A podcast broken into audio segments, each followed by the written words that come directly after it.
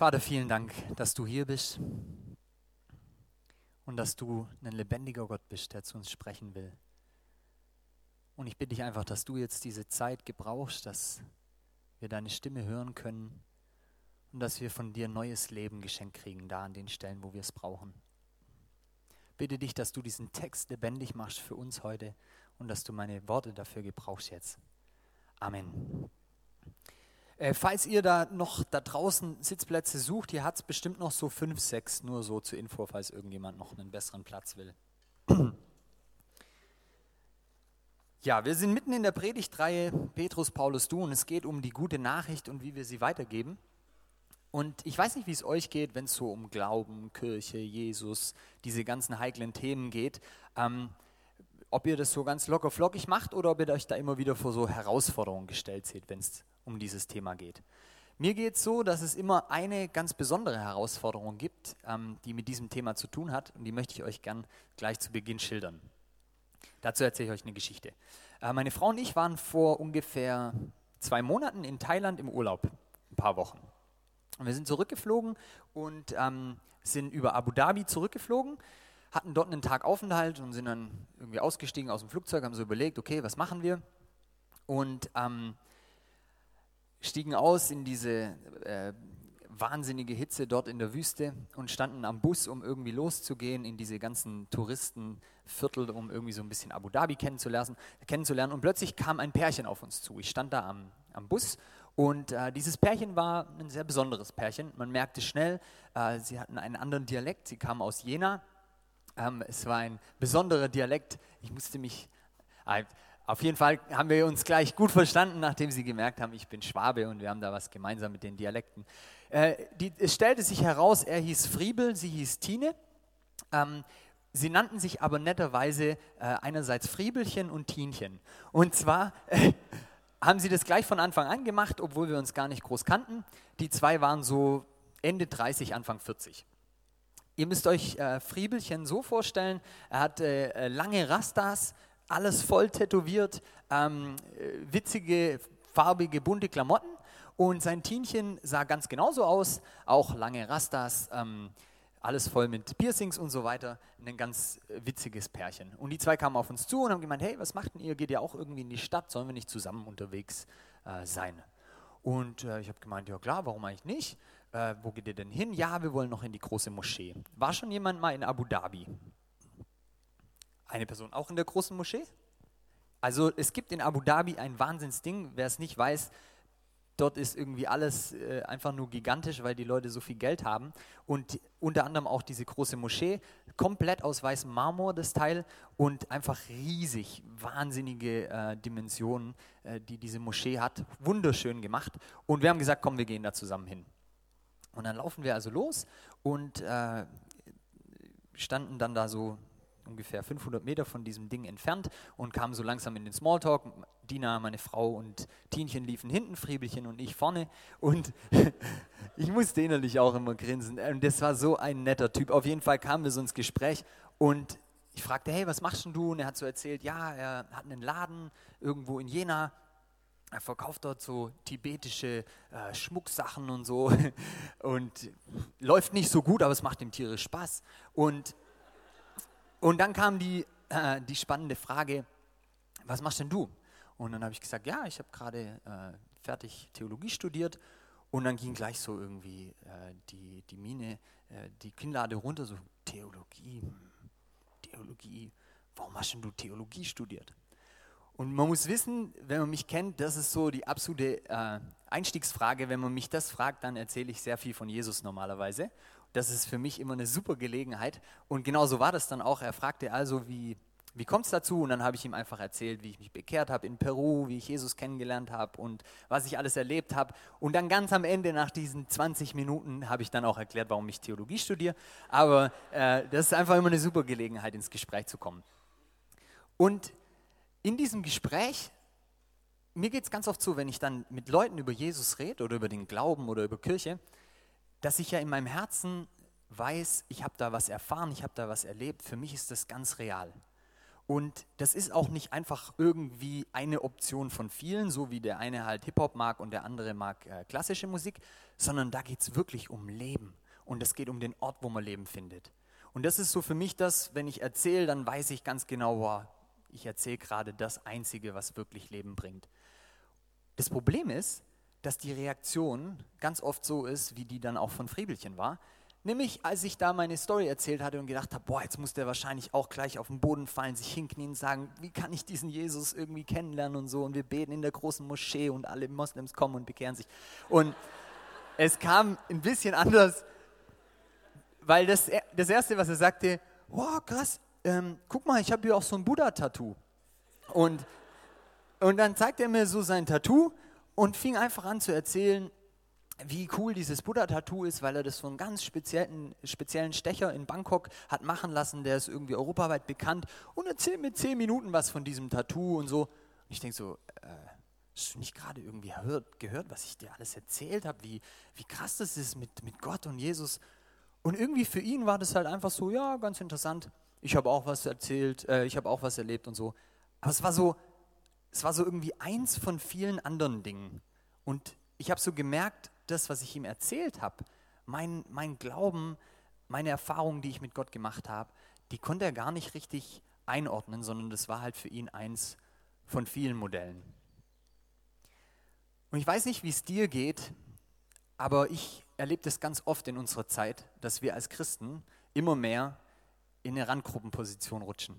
Dass man mit Leuten spricht über den Glauben, über Gott und eigentlich ist die erste Reaktion so, ah, ganz interessant. Aber es ist immer auch im, im Nachsatz deutlich, man wird irgendwie so eingeordnet in diese, ja, es ist halt eine Kategorie von vielen.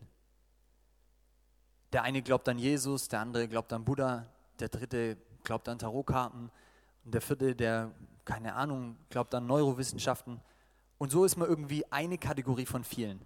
Und das ist was, was mir voll schwer fällt, ich weiß nicht, wie es euch geht, weil ich innerlich merke, nee, nee, nee, das ist nicht einfach eins von vielen. Das ist das Ding. Das ist die Wahrheit, das ist das, worum es geht im Leben.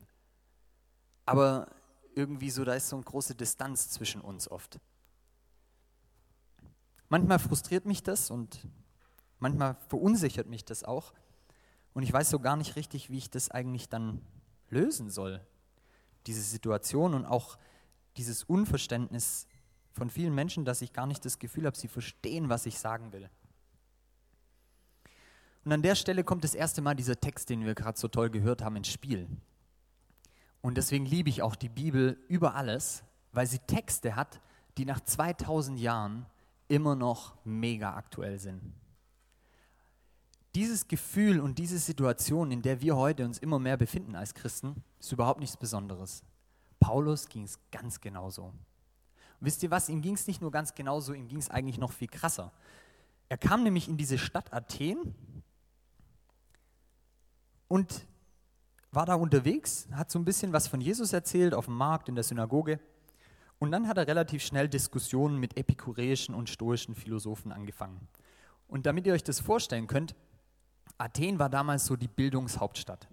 Da war alles Mögliche los, was irgendwie mit der Suche nach Glück zu tun hatte. Es gab ganz viele verschiedene Philosophien, ganz viele verschiedene Richtungen, so ein bisschen wie wenn du in so ein Esoterik äh, oder in einen Buchladen reinläufst und du gehst so in die Esoterik-Religionsecke und du siehst einfach, es gibt irgendwie, es gibt alles, ja. Und ich bin gerne in Buchläden und verbringe dort manchmal viele Stunden und manchmal gucke ich da so ein bisschen rum und es ist einfach unglaublich, mit was man sich alles selbst heilen kann, wenn man irgendwie die Finger so und so hält und so. Also es gibt alle Theorien, die irgendwie zum Glück führen. Und genau diese Situation war damals auch gegeben. Und zwar so richtig extrem. In Athen gab es zig Schulen, zig Akademien, überall hat jemand was angeboten und gesagt hat, kommt mir nach, ich zeige euch den Weg zum Glück. Ich bringe euch Leben. Und was sagen diese Leute zu Paulus, als er anfängt, über Jesus zu reden, über seinen Glauben, so wie ich diesem Friebelchen was versucht habe zu erzählen? Sie sagen zu ihm, erstmal haben sie ihn ausgelacht und haben gesagt, hey, was will eigentlich dieser sonderbare Vogel mit seinen aufgepickten Weisheiten? Das heißt, die haben überhaupt nicht verstanden, dass es hier um mehr geht, sondern genauso wie es uns heute auch oft geht, haben sie irgendwie so das Gefühl gehabt, ja, das ist halt eine Weisheit von vielen. Aber, so wie es uns auch oft geht, haben die gesagt, hey, ganz interessant, lass uns doch mal wieder drüber schwätzen. Und sie nehmen ihn mit auf den Areopag. Und damit ihr euch das ein bisschen vorstellen könnt, habe ich ein paar Bilder mitgebracht, wo man, äh, hier sieht man Athen. Athen ist eine ganz flache Stadt mit verschiedenen Erhebungen, kleinen Hügeln. Einer davon ist dieser Areopag, wo äh, vor vielen hundert Jahren der Stadtrat war. Auf dem nächsten Bild sieht man das besser. Dieser große Felsen da, ähm, das ist der Areopag-Felsen. Also es ist gar nicht so ein Riesending, sondern eigentlich relativ überschaubar. Und man hat eine ganz, ganz tolle Sicht über ganz Athen, herrliche Landschaft hinten raus. Ähm, meistens schöne sonnige Tage. Auf dem nächsten Bild sieht man nochmal viele Touristen, die da so rumhüpfen. Und da wird also jetzt dieser Paulus hingeführt. Und die sagen, hey Paulus, erzähl uns doch mal so, wie du das genau meinst mit diesem Glauben, mit diesem Jesus. Ist ganz interessant, vielleicht ist was dabei. Das ist so die Grundfrage, die ich über diese Predigt stellen will. Wie geht Paulus mit dieser Situation um, einer von vielen zu sein?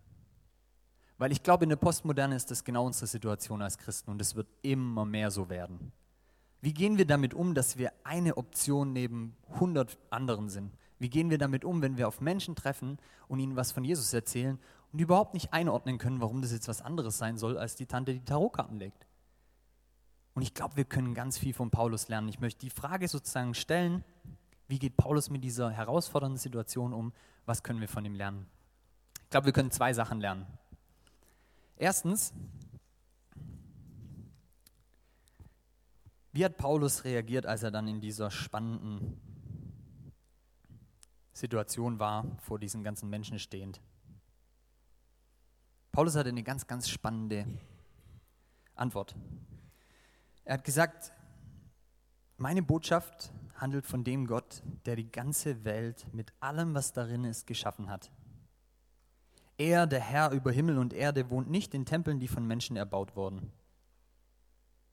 Aus einem einzigen Menschen hat er alle Völker gemacht. Er hat bestimmt, dass sich die Menschen über die ganze Erde ausbreiten und hat festgelegt, wie lange jedes Volk bestehen und in welchem Gebiet es leben soll. Wisst ihr, wie Paulus mit der Situation umgeht? Paulus hat eine bestimmte Weltsicht. Und für ihn ist das völlig Normalste der Welt, dass es einen Gott gibt und dass dieser Gott diese Welt gemacht hat und uns Menschen gemacht hat und dass, wenn man diesem Gott begegnen will, es überhaupt nicht schwer ist, weil der überall ist. Er sagt sogar, wir leben eigentlich in ihm. Er ist so nah für uns wie unser Atem. Paulus hat eine, eine bestimmte Art und Weise, wie er die Welt sieht, die es ihm ermöglicht, zu sagen, nicht die, die glauben, sind die komischen, verrückten, bisschen, hm, weiß nicht so richtig, sondern die, die nicht glauben, die, die mit diesem Gott gar nichts am Hut haben, die sind eigentlich die Unnormalen. Weil das mit Gott ist so nah und so real, wie wenn du ein kleines Kind bist und äh, deine Eltern bringen dich auf die Welt und du bist einfach total mit denen verbunden. Du kannst gar nicht ohne diese Eltern leben. Und er sagt, die Leute, die sagen, hey, ach, das mit Gott und so, ich will damit gar nichts zu tun haben. Er sagt das eigentlich so, wie wenn du aufwächst und dann bist du irgendwann vielleicht 13, 14, 15 manche auch später.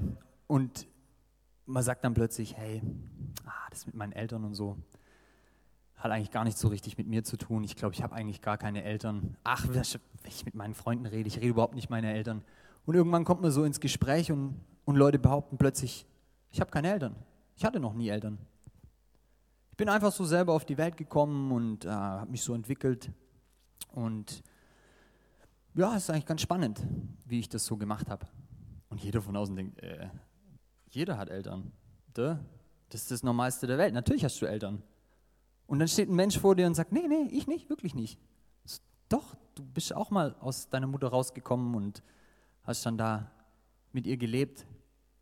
Und für uns wäre völlig klar, wenn jemand auf dich zukommt und sagt, ich habe nie Eltern gehabt, dann würdest du sagen, hm, okay, lass uns mal hinsetzen, lass uns mal reden und so. Ich verstehe das, aber ich muss dir da was erklären und so. Und genauso sieht Paulus das, wenn er mit Menschen redet, die Gott nicht kennen. Der sagt, der, der sagt nicht, es ist normal irgendwie, dass, äh, dass die Leute mich, Paulus, verrückt halten, sondern er sagt, nee, nee, nee.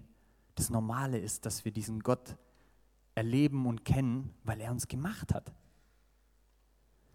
Und das finde ich einen ganz, ganz krassen Ansatz. Weil ich weiß nicht, wie es dir geht, wenn du über Glauben und über Jesus redest. Vielleicht ist deine erste Reaktion auch oft eher so, eigentlich ist mir das ein bisschen peinlich. Oder hm, das ist eigentlich ein bisschen komisch, so das mit dem Christsein. Wenn mich jemand fragt, was mache ich sonntags, dann sage ich nicht unbedingt, ich gehe in Jesus treff, sondern ich sage, ich gehe Richtung Stadt und dann gehe ich in den Uferpalast noch und mal gucken, was sich noch so ergibt. Oder ich sage, ich gehe in eine Gemeinde, aber ich sage wahrscheinlich nicht, ich gehe in Jesus treffen. So dieses Gefühl von, das ist eigentlich ein bisschen komisch, Christ zu sein oder ein bisschen verrückt. Und dann verstecken wir uns oft, wenn wir mit Menschen über Jesus reden, weil wir das Gefühl haben, wir sind eigentlich ein bisschen unnormal. Ich glaube, Paulus dreht es komplett auf den Kopf. Und er sagt, wir als Christen, wir dürfen voller Selbstbewusstsein mit breiter Brust rausgehen in die Welt und sagen, wir sind die Normalen. Wir sind die, die sagen, wir haben Eltern und ich gebe es zu.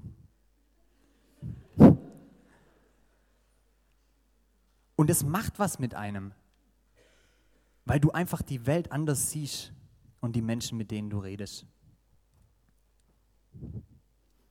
Ich erinnere mich noch gut an eine Situation, als ich aus Peru zurückkam. Ich habe mich 2006 äh, in, in Lima, Peru, bekehrt, nachdem ich bei der Bundeswehr war und dann dort viel mit Straßenkindern gearbeitet habe und äh, Jesus ganz real erlebt habe und dann gemerkt habe, boah, ich muss irgendwie alles anders machen als bisher, so, da gibt es ja wirklich diesen Gott.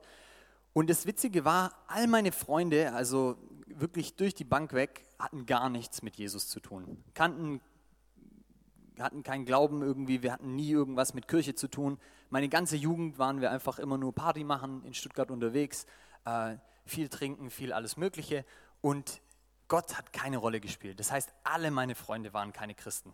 Und so wächst du auf und du merkst irgendwie, die normale Weltsicht ist, aha, Christen sind komisch. Und dann war ich also in Peru und plötzlich hat sich das alles auf den Kopf gestellt, so wie bei Paulus, und ich habe gemerkt, warte mal, das Normale ist Jesus und die anderen sind alle verrückt. Meine ganzen Freunde sind verrückt. Und dann bin ich zurückgekommen, gleich am ersten Wochenende war eine fette Hausparty bei einer Freundin von mir, 50, 60 Leute. Und, ähm, und ich kam dahin und ich habe einfach den ganzen Abend nur über Jesus geredet, mit jedem. Und ich war der festen Überzeugung, ihr seid alle verrückt, dass ihr den noch nicht kennt. Und es macht was mit einem, wenn jemand kommt mit Selbstbewusstsein und fest davon überzeugt ist, du hast das Problem, nicht ich. Und ich war sehr selbstbewusst, weil ich den ja erlebt hatte. Was sollen wir denn machen? Wenn man diesen Jesus einfach erlebt, was, dann ist einfach real. Dann kann mir niemand erzählen, ja, aber. Mm, mm. mm. Und dann äh, weiß ich noch, nächste Woche drauf, äh, wir waren immer wieder im, im Bett in der Disco in Stuttgart. Kennt ihr jemand? Bett, ja. Sehr angesagter Schuppen damals vor ein paar Jahren. Und ähm, mir war klar, irgendwie, ich muss diesen ganzen Leuten von Jesus erzählen. Wie, die müssen ja irgendwie wissen, dass sie alle nicht normal sind. Ähm, und, und wie mache ich das am besten?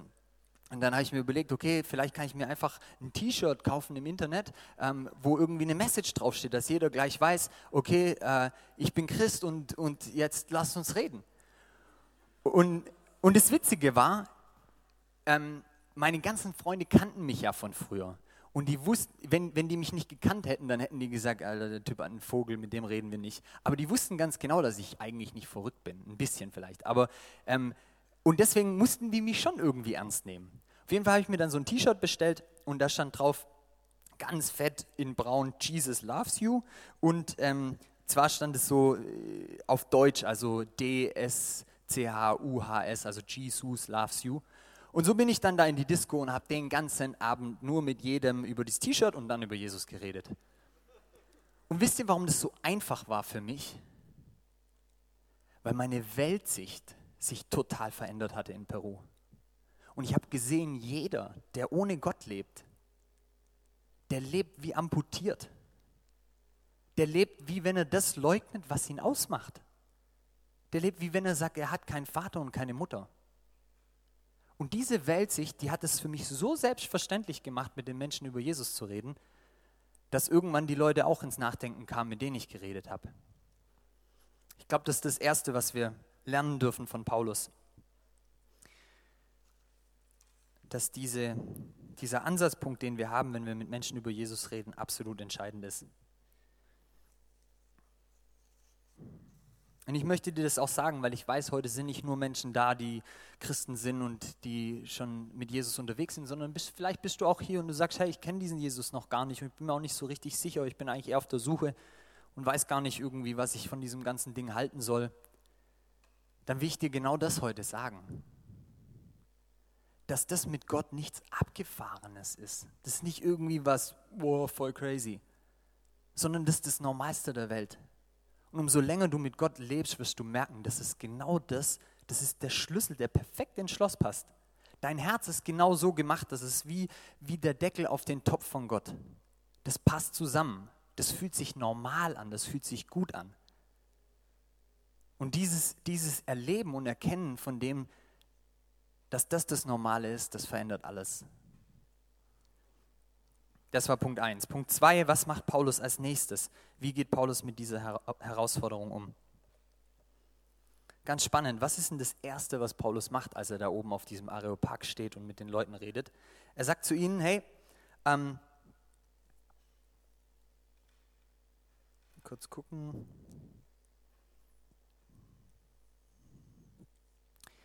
Da trat Paulus vor die Ratsmitglieder und alle anderen, die zusammengekommen waren, begannen Bürger von Athen. Ich habe mit meinen eigenen Augen mich davon überzeugen können, dass ihr außergewöhnlich religiöse Leute seid. Als ich nämlich durch die Straßen eurer Stadt ging und mir eure Heiligtümer ansah, stieß ich auf einen Altar, so ein Steinding, mit der Inschrift für einen unbekannten Gott. Ihr verehrt also ein göttliches Wesen, ohne es zu kennen. Nun gerade dieses euch unbekannte Gottheit, diese euch unbekannte Gottheit verkündige, euch, verkünde ich euch. Paulus geht davon aus, dass wenn er mit Menschen über den Glauben redet, dass Gott schon längst eine Geschichte mit diesem Menschen hat. Dass er nicht zu unbeschriebenen Blättern kommt, sondern ihr sagt, ich sehe ja schon, dass bei euch voll viel ist, was darauf spricht, ist ja auch ganz normal irgendwie das darauf hindeutet, dass, es, dass ihr auf der Suche seid nach diesem Gott. Da gibt es diesen Altar und ihr schreibt sogar drauf für einen unbekannten Gott. Das heißt, da ist schon längst was da. Ich fange nicht einfach bei Null an, wenn ich mit jemand rede. Und er sagt, ich sehe ja, ihr seid religiöse Leute, ihr verehrt Gott. Aber irgendwie habt ihr es vielleicht noch nicht ganz verstanden, wer dieser Gott wirklich ist. Und das will ich euch verkünden. Das ist ein total radikaler Ansatz, den Paulus da hat. Und ich glaube, der unterscheidet ihn von vielem, was wir heute machen. Weil ich glaube, ganz vielen von uns geht es so, dass wenn wir mit Menschen reden über Jesus, dass wir das Gefühl haben, boah, ich fange echt bei Null an irgendwie. Der weiß ja gar nichts oder der hat überhaupt keine Geschichte mit Gott. Aber ich glaube, wenn wir hinhören und wenn wir zuschauen, dann gibt es keinen einzigen Menschen, wo wir nicht was entdecken, was Gott schon mit diesem Menschen über sein Leben gemacht hat. Gott hat mit jedem Menschen eine Geschichte. Natürlich, das ist doch unser Vater. Es wäre doch krass, wenn, wenn du auf einen Mensch treffen würdest und der hat noch nie irgendwie, ist noch nie irgendwie geführt worden von Gott, dass er sich nach ihm sehnt oder dass er sucht. Die Frage ist nur, wie finden wir ihn? Wie finden wir das, was wir suchen? Und dazu brauchst du manchmal Hilfe.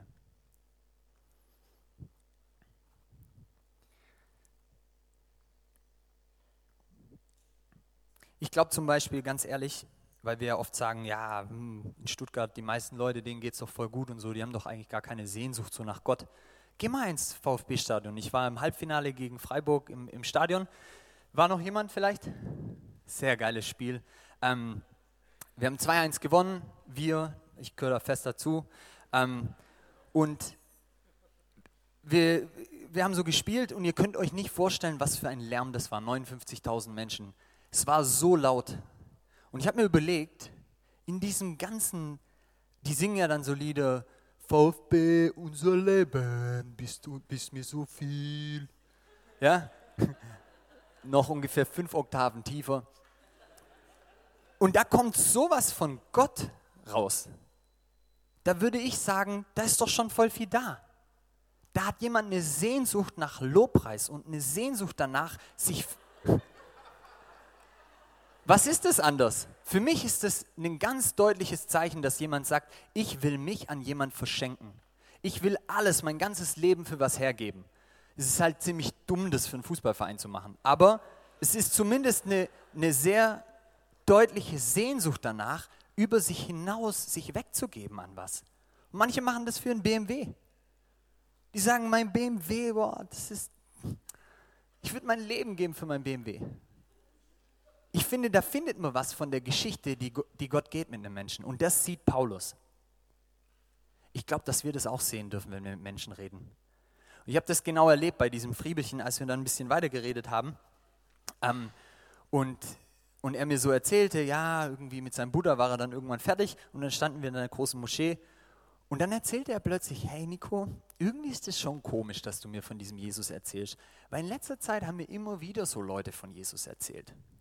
Und wenn ich mir genau überlege, hm, ich habe da so einen Freund, den kenne ich von früher, der ist auch irgendwie in so einer Freikirche, ich weiß nicht, ob das eine Sekte ist, meine Freundin sagt, das ist eine Sekte, aber ich weiß nicht. Ne?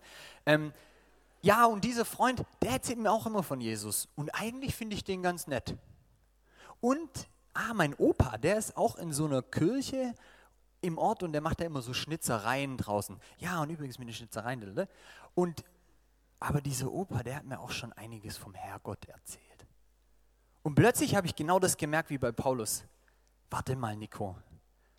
Du fängst bei Friebchen nicht bei Null an sondern Gott hat schon eine ganz lange Geschichte mit diesem Mensch. Und ich komme jetzt an einem Schritt dazu und ich darf einfach aufmerksam sein. Ich darf zuhören und zu, zuschauen, was mein nächster Schritt mit diesem Menschen ist.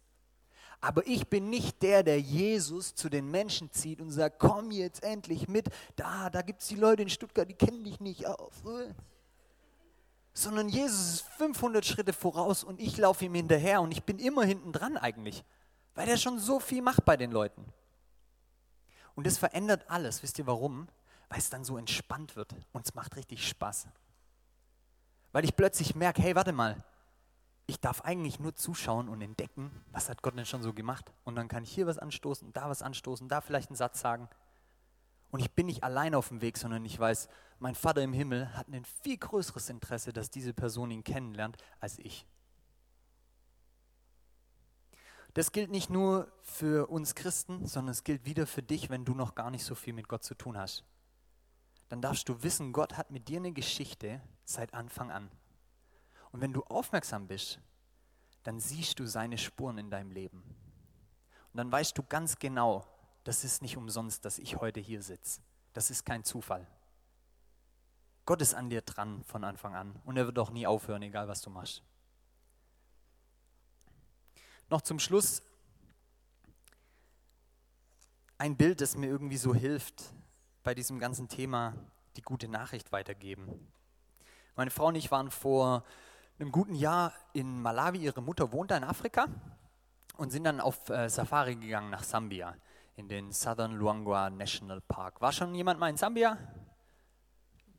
Einige, Respekt. Und ähm, hat jemand schon mal eine Safari gemacht? Safari? Cool. Auf jeden Fall waren wir da in diesem äh, Nationalpark, haben in so einem Zeltding gewohnt ähm, und dann kommt spannende, der spannende Moment, der absolut entscheidend ist für jede Safari. Was ist wohl dieser Moment? Wenn dir gesagt wird, wer dein Tourguide ist. Davon hängt nämlich alles ab. Wenn du einen guten Tourguide hast, dann siehst du 100 Tiere am Tag. Wenn du einen schlechten Tourguide hast, dann ist der immer genau am falschen Ort. Und wenn du einen ganz schlechten hast, dann sieht er die Tiere schlechter als du. Und das heißt, ähm, es hängt sehr viel davon ab. Und meine Frau hat schon viele Safaris gemacht und hat mir das erzählt. Und an diesem Tag haben wir also unseren Guide kennengelernt. Wir sehen hier links Moses. Ähm, er war wirklich der schwärzeste Mensch, den ich je gesehen habe, aber auch unglaublich nett und er war ein ganz, ganz toller ähm, Führer. Rechts ist äh, Dinas Bruder mit seiner Freundin. Äh, auf dem nächsten Bild sieht man unseren kleinen äh, Jeep und links davor Moses. Wer schon mal auf Safari war, weiß, dass das Krasseste ist, dass du eigentlich die ganzen Tiere überhaupt nicht siehst, wenn dich nicht jemand darauf hinweist. Die, da kann sein, es steht ein Elefant irgendwie zehn Meter vor dir und du siehst ihn nicht. Einfach weil die so wahnsinnig getarnt sind und deine Augen nicht daran gewöhnt. Und deswegen brauchst du jemanden, der ständig zu dir sagt, oh, now look to the right, look to the left, look to the front, look to the back und dir die ganze Zeit das Ohr ablabert und dir zeigt, wo diese ganzen Tiere sind. Und plötzlich denkst du, oh, krass, stimmt, ja, da steht ja ein Kamel. Nee, nicht ein Kamel. Äh, eine, eine Giraffe oder was auch immer. Hier zum Beispiel auf dem Bild sieht man ganz deutlich die Giraffe, aber da steht halt auch noch eine zweite Giraffe hinten. Und so ist es ganz oft, das sind vielleicht jetzt 100 Meter zu der zweiten Giraffe da hinten und wenn die erste jetzt nicht da wäre, dann würden wir dann im Auto stehen und du siehst das wirklich nicht, obwohl das Teil 5 Meter groß ist. Das heißt, du brauchst die ganze Zeit jemanden, der das schon, der mit seinen Augen daran gewöhnt ist, diese Tiere zu sehen und der dich darauf hinweist. Und das hat Moses 1a gemacht. Manchmal ein bisschen zu krass, weil er uns wirklich auf jedes Tier hingewiesen hat, so dass wir manchmal nicht so wirklich vorankamen, aber wir haben auf jeden Fall sehr viele Tiere gesehen. Warum erzähle ich euch das? Weil ich ähm, ein Unternehmen habe für Safaris in Sambia und ich würde gerne da Werbung machen. Nein, Spaß. Ähm, weil ich glaube, mit diesem ganzen Thema gute Nachricht weitergeben, ist es ein bisschen so, wie wenn wir Moses sind und wir wissen, dass Gott überall am Werk ist. Und dass es überhaupt nicht schwer ist, ihn zu sehen. Und dass es überhaupt nichts Abgefahrenes ist, eine Erfahrung mit Gott zu machen, sondern dass es was Normales ist, so wie Paulus das hier schreibt, wir leben in ihm, wir bewegen uns in ihm, wir sind in ihm. Und wir sind wie Moses, die die Menschen an die Hand nehmen und sagen, hey, komm, ich zeig dir in deinem eigenen Leben, wo Gott überall ist. Vielleicht siehst du es nicht, weil deine Augen nicht dran gewöhnt sind oder dein Herz. Aber ich zeig's dir. Und dann nimmst du diesen Menschen an die Hand und sagst, hey, guck, diese Situation, als du da ganz am Ende warst und nicht weiter wusstest und in deinem Zimmer saßt und dir überlegt hast, hey, ich glaube, ich schmeiß alles hin. Und dann plötzlich kam wie so, wie so ein Gefühl von dir. In, in, irgendwo, du wusstest gar nicht, wo es herkam, aber da war plötzlich eine Hoffnung und eine Motivation. Du wusstest gar nicht warum. Und dann hast du diesen Typ getroffen und irgendwie hat so ein gutes Gespräch und du hattest eine neue Hoffnung. Hey, das war Gott. Da ist er dir begegnet. Oder da in dieser anderen Situation. Oder es gibt so viele Momente, wo wir Gott finden, wenn wir daran gewöhnt sind, ihn zu sehen. Ich glaube auch, dass äh, Moses Job sehr viel Spaß macht, weil er dauernd erlebt, wie Menschen was entdecken, was sie vorher nicht gesehen haben. Und genauso geht es mir auch, wenn ich mit Menschen über Jesus rede. Dass ich dauernd sage, hey, boah, krass, es macht so Spaß zu erleben, wie die plötzlich sagen, oh stimmt, Gott gibt's ja. Ich so, oh wow, ja. Und innerlich denke ich, na klar gibt's ihn. Aber das ist einfach was Cooles, das macht Spaß. Und Paulus ging es ganz genauso. Er hat bei diesen Athenern vorausgesetzt, dass Gott schon überall am Werk war und hat es sogar in ihrem Altar da gesehen und hat sie darauf hingewiesen, wo er ist. Ich glaube auch, dass für die, die heute hier sind und sagen, hm, weiß nicht so richtig, was ich jetzt mit dem allen anfangen soll, dass dieser Abend dafür da ist, dass Gott dir zeigt, hey, ich möchte die Augen aufmachen für die Situation, wo ich in deinem Leben schon längst am Wirken bin. Und ich möchte dich auch darauf aufmerksam machen, auf die Menschen, die ich dir sowas von in den Weg gestellt haben, dass sie dir von mir erzählen.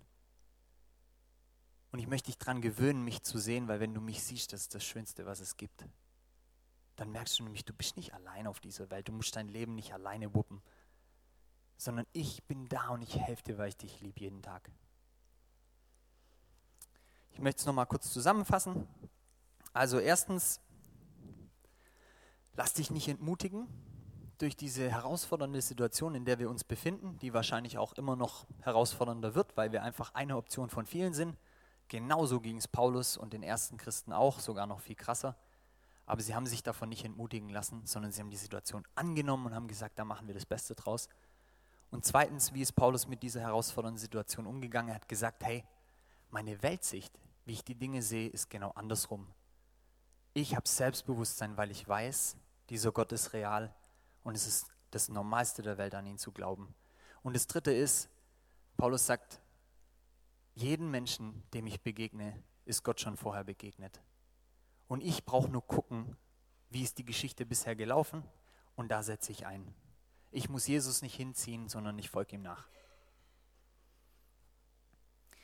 Wenn wir das einigermaßen irgendwie umsetzen und in unserem eigenen Leben so teilwerden lassen von uns, dann passiert eine Sache, nämlich Freude. Weil das ist was, was Spaß macht. Und genau das wollen wir jetzt feiern.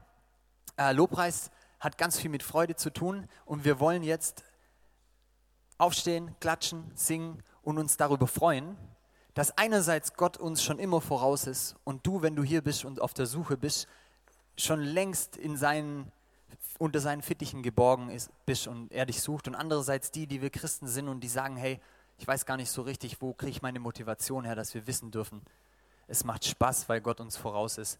Lasst uns einfach jetzt aufstehen, lasst uns äh, mit dem Chor zusammen singen, fröhlich sein